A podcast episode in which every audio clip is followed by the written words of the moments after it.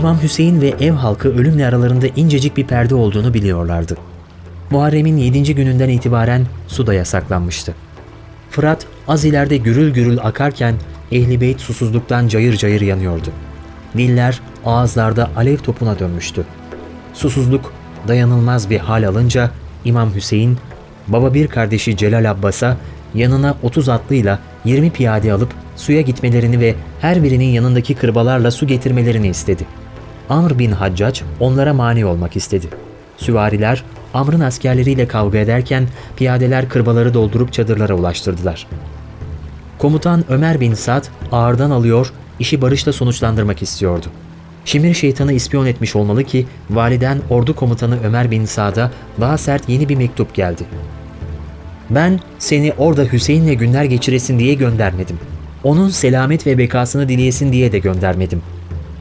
Benim katımda şefaatçisi ve kayırıcısı olman için de göndermedim. Ya hükmüme boyun eğsinler ya da üzerlerine yürü. Çünkü o asi ve şakidir. Yapmayacaksan askerler arasından ayrıl. 680 yılının bir sonbahar güneşi daha çölde batarken Allah Resulü'nün evlatları Kerbela çölünde çepeçevre kuşatılmıştı.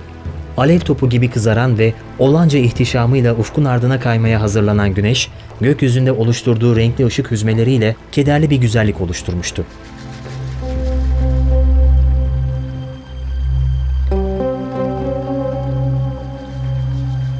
Muharrem'in 9. perşembe günü çöl ikindi güneşinde yanarken Ömer bin Sad ordusuna hazır ol emri verdi. Kumandanlarına bölüklere ayrılın diye seslendi. Küfe valisi Ubeydullah halktan gizlice Hazreti Hüseyin'in yanına gitmek isteyenlere karşı köprüyü önceden tutmuştu. Küfe ordusu atlarına bindiler. O sırada imam çadırının önünde oturuyordu. Koca bir ordunun üzerine doğru geldiğini görünce kardeşi Celal Abbas'a git öğren bakalım ne yapmak istiyorlar dedi. Celal Abbas gitti ve Ömer bin Sad'ın karşısına dikildi. Meramınız nedir? dedi. Ömer bin Sad, validen bize yazı geldi. Emrine boyun eğmediğiniz takdirde işinizi bitirmemizi emretti. İmam Hüseyin vakit kazanmak istiyordu. Gece saldırmasınlar. Bir düşünelim bakalım. Talep iletildi ve kabul edildi.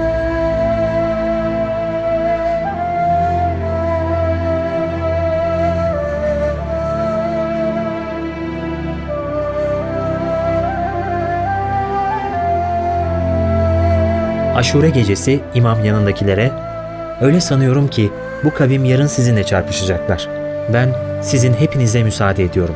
Bu gece karanlık sizi bürüyünce benden ayrılınız. Kimde kuvvet varsa ev halkından birinin elinden tutarak çevrenizdeki köylere dağılınız. Onlar ancak beni isterler.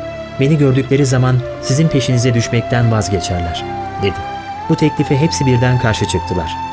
Vallahi biz seni bırakıp hiçbir yere gitmeyiz. Senden asla ayrılmayız. Onların sevgisi sadece baharda olan bir sevgi değildi. Onlar rüzgarın ağadında, fırtınanın isyanında da sevmişlerdi birbirlerini.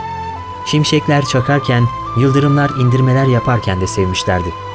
Kaderlerinin Gülistan'ında da, Haristan'ında da sevmişlerdi. İmam Hüseyin sadece onların değil, insanlığın da ikbal güneşiydi. Güneşten kaçılmaz, güneşe sırt dönülmezdi. Işığa olan aşklarından ateşin etrafında dönerek can veren pervaneler gibi yüzünün güzelliği bir ateş parçası olan İmam Hüseyin için yanmayı tercih etmişlerdi. Bu muhteşem tablo, divan edebiyatında aşkı anlatan ateş ve pervane metaforunun en güzel misallerinden biriydi. İşte aşk buydu. Sevgide sonsuzlaşmak buydu. Sevenin, sevilen için en sevdiği şeyi feda edebilmesi böyle bir şeydi. Ehli Beyt'in nazlı kelebekleri Kerbela'nın kor ateşinde yanmayı yeğlemişti. Namaza, Kur'an'a tahsisli son gecede son namazlar kılınıyor, son niyazlar gazap fışkıran kumlara kurulu çadırlardan sonsuzluğun sahibine iletiliyordu. Mehtaplı bir Muharrem gecesiydi. Ay ışığı vurmuş serin sulardan yükselen havar türküsünü sabaha değin dinleyen Kerbela topraklarında şafak sökmeye hazırlanıyordu. O gece Fırat, söyletmeyin beni, yaram derindir. Fırat'ım ben. Ciğerleri yanan Ehli Beyt'e bir yudum su veremedikten sonra bunca suyu ne edeyim ben diyerek sabaha kadar ağlamış, sabaha kadar hıçkırıp durmuştu. Çadırlarda su, su diye inleyen çocuklar Fırat'ın aydınlık şırıltılarını duyuyor, kulaklara dolan serin şırıltılar anaların yüreklerini yakıyordu. Gül dudaklar kuruyor, çadırlar yanıyor, çocuklar yanıyordu. Berrak bir gökyüzünün altında bir masal ülkesini andıran rengarenk Kerbela çöllerinde sürüler halinde gezinen ceylanlar, marallar, ehli beyte uyarak Fırat'ın serin sularına mesafede duruyorlardı. İnsanlıktan uzak bir yerde Kerbela'da kader bir havar çığlığı gibi örüyordu ehli beytin hayatını. Kerbela'dan şafak söküyordu. Elinden alınmış yavrusuna bir yudum süt veremeyen göğüsleri dolu bir ana gibi ağlayarak, hıçkırarak, kendini yerden yere atarak en hazin şırıltılarla ay ışığında akıyor, akıyordu Fırat. Aşura gecesinde Hazreti Hüseyin çölde çadırlar arasında ve civarında yürüyor ve şöyle diyordu. Ey beni sevenler! Benden sonra bir yudum hoş içimli su içtiğinizde beni anın. Bir garip, bir şehidi duyduğunuzda bana da yanın. Seyide Zeynep o kadar gözyaşı döküyordu ki geceleri kimseler görmesin diye çadırın önüne çıkıyor, bir taşın üzerine oturuyor, saatlerce Fırat bir yanda, o bir yanda ağlıyorlardı. Karşıda konaklayan Küfe ordusunun alacakaranlıkta parlayan meşaleleri görünüyor, çadırların arasından dumanlar tütüyordu. Ardında tufanlar, fırtınalar saklayan bir sessizlik hakimdi. Çöl ölüm suskunluğundaydı.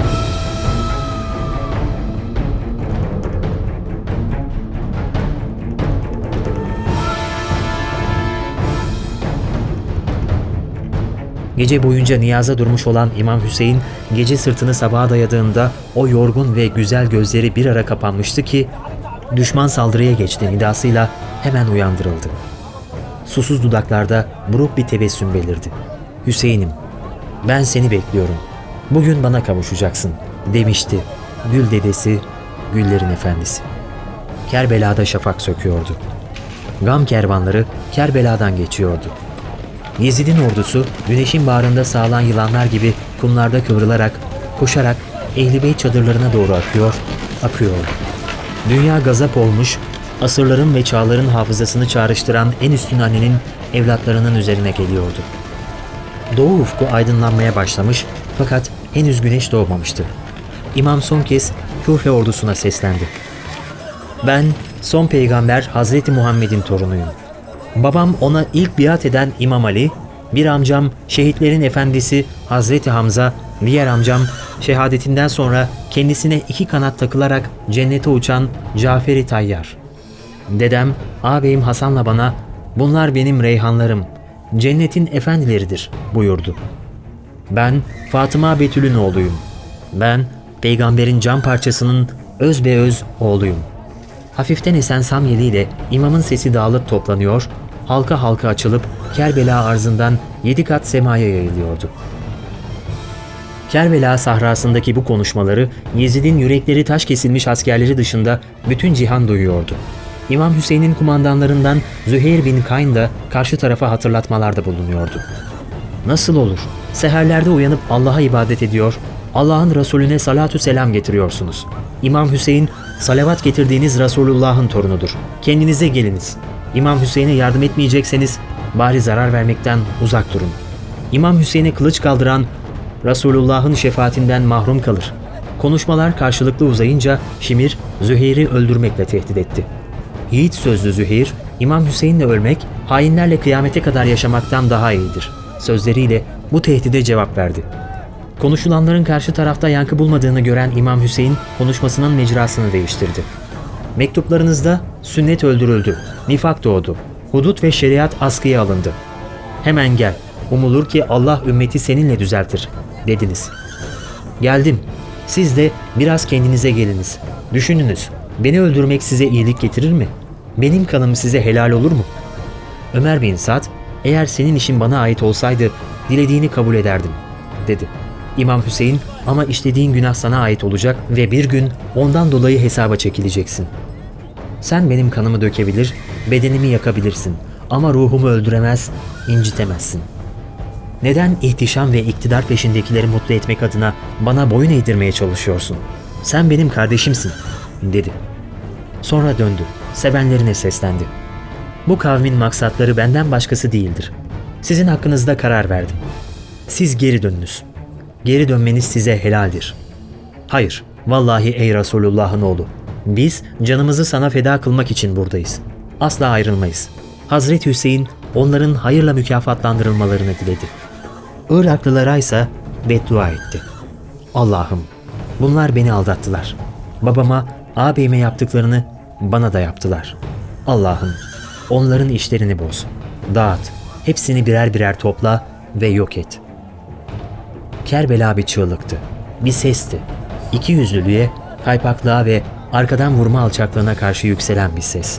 Bağrından taş taş, duvar duvar medeniyetlerin yükseleceği bir ses. Umranları öfke değil, ses kurardı. Öfke sadece yıkar, yakar, yok ederdi. Kerbela, sesin öfkeye tutsak olduğu yerdi. Kerbela bir feryattı. Yüzüstü debelenen değil, izzetle yükselen bir feryat. Kerbela, kula kulluk en büyük onursuzluktur diyenlerin diyarıydı. Sanılmasın ki boyun eğmemek bir kibir işidir. Ben de boyun eğerim, diyordu İmam Hüseyin. Ama bilirim ki Yezid'in önünde eğilirsem eğer, zalimlik azalacağına çoğalır. Ben kendi adıma değil, inananlar adına zalimin önünde başımı dik tutmaya çalışıyorum. Babam bir gün şöyle dedi bana. Ordular seni ürkütmesin. Sen sen ol, kendinden kork. En büyük ordu insanın içinde tepinir. İçindeki orduya yenilirsen iki elim iki yakandadır. Züheyr atını ileri sürüp şöyle konuştu. Ey Küfeliler! Sizi Allah'ın azabıyla korkuturum. Ey Allah'ın kulları! Uyarırım sizi. Fatıma'nın oğlu dostluğa, sevgiye ve yardıma Sümeyye'nin oğlundan daha layıktır. İmam Hüseyin'e yardım etmeyecekseniz bari çarpışmayınız.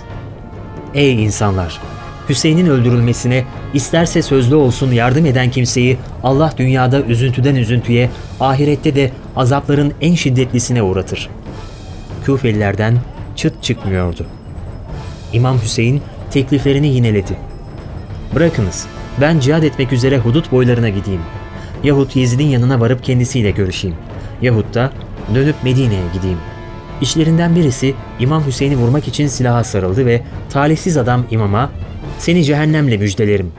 dedi. İmam Hüseyin ''Hayır, belki inşallah Rabbimin rahmeti, peygamberimin rahmet ve şefaatiyle müjdelenirim.'' dedi. İmam Hüseyin'in her üç teklifinin de kabul edilmediğini gören 30 kadar Küfe askeri atlarını mahmuzlayarak Ehl-i Beyt tarafına geçti.